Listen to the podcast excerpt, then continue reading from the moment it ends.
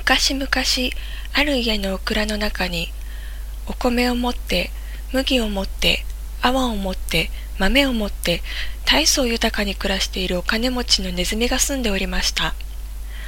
子供がないので神様にお願いしますとやっと女の子が生まれました。その子はずんずん大きくなって輝くほど美しくなってそれはネズミのお国で誰一人比べるもののない日本一のいい娘になりました。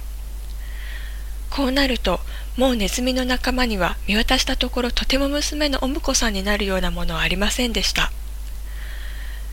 ネズミのお父さんとお母さんはうちの娘は日本一の娘なのだから何でも日本一のお婿さんをもらわなければならないと言いました。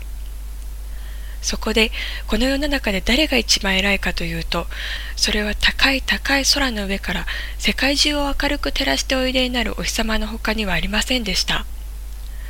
そこでお父さんはお母さんと娘を連れて天の上へ登っていきましたそしてお日様に「お日様お日様あなたは世の中で一番偉いお方です。どうぞ私の娘をお嫁にもらってくださいまし。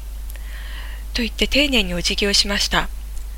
するとお日様はニコニコしながら、それはありがたいが、世の中には私よりもっと偉いものがあるよ。とおっしゃいました。お父さんはびっくりしました。まああなたよりも偉い方があるのですか？それはどなたでございますか？それは雲さん。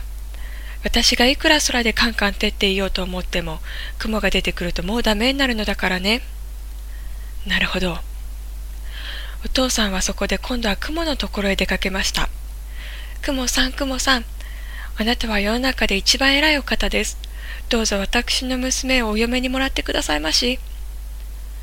それはありがたいが、世の中には私よりもっと偉いものがあるよ。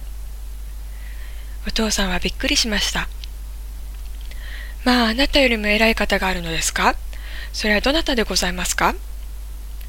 それは風さ。風に吹き飛ばされては私もかなわないよ。なるほど。お父さんはそこで今度は風のところへ出かけていきました。風さん、風さん。あなたは世の中で一番偉いお方です。どうぞ私の娘をお嫁にもらってくださいまし。それはありがたいが、世の中には私よりもっと偉いものがあるよ。お父さんはびっくりしました。まあ、あなたよりも偉い方があるのですか？それはどなたでございますか？それは壁さ。壁ばかりは私の力ではとても吹き飛ばすことはできないからね。なるほど。お父さんはそこでまた、のこのこ壁のところへ出かけていきました。壁さん、壁さん。あなたは世の中で一番偉いお方です。どうぞうちの娘をお嫁にもらってくださいまし。それはありがたいが、世の中には私よりもっと偉いものがあるよ。お父さんはびっくりしました。まああなたよりも偉い方があるのですか？それはどなたでございますか？それは誰でもない。そういうネズミさんさ。私がいくら真四角な顔をして硬くなって頑張っていても、ネズミさんは平気で私の体を食い破って穴を開けて通り抜けていくじゃないか。だから私はどうしてもネズミさんにはかなわないよ。なるほど。とネズミのお父さんは今度こそ本当に芯から感心したようにポンと手を打って、これは今まで気がつかなかった。じゃあ私どもが世の中で一番偉いのですね。ありがたいありがたい。とニコニコしながら威張って帰ってきました。そして帰ると早速、お隣の中助ネズミを娘のお婿さんにしました。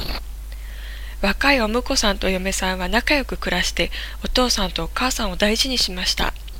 そしてたくさん子供を産んで、お蔵のネズミ一家はますます栄えました。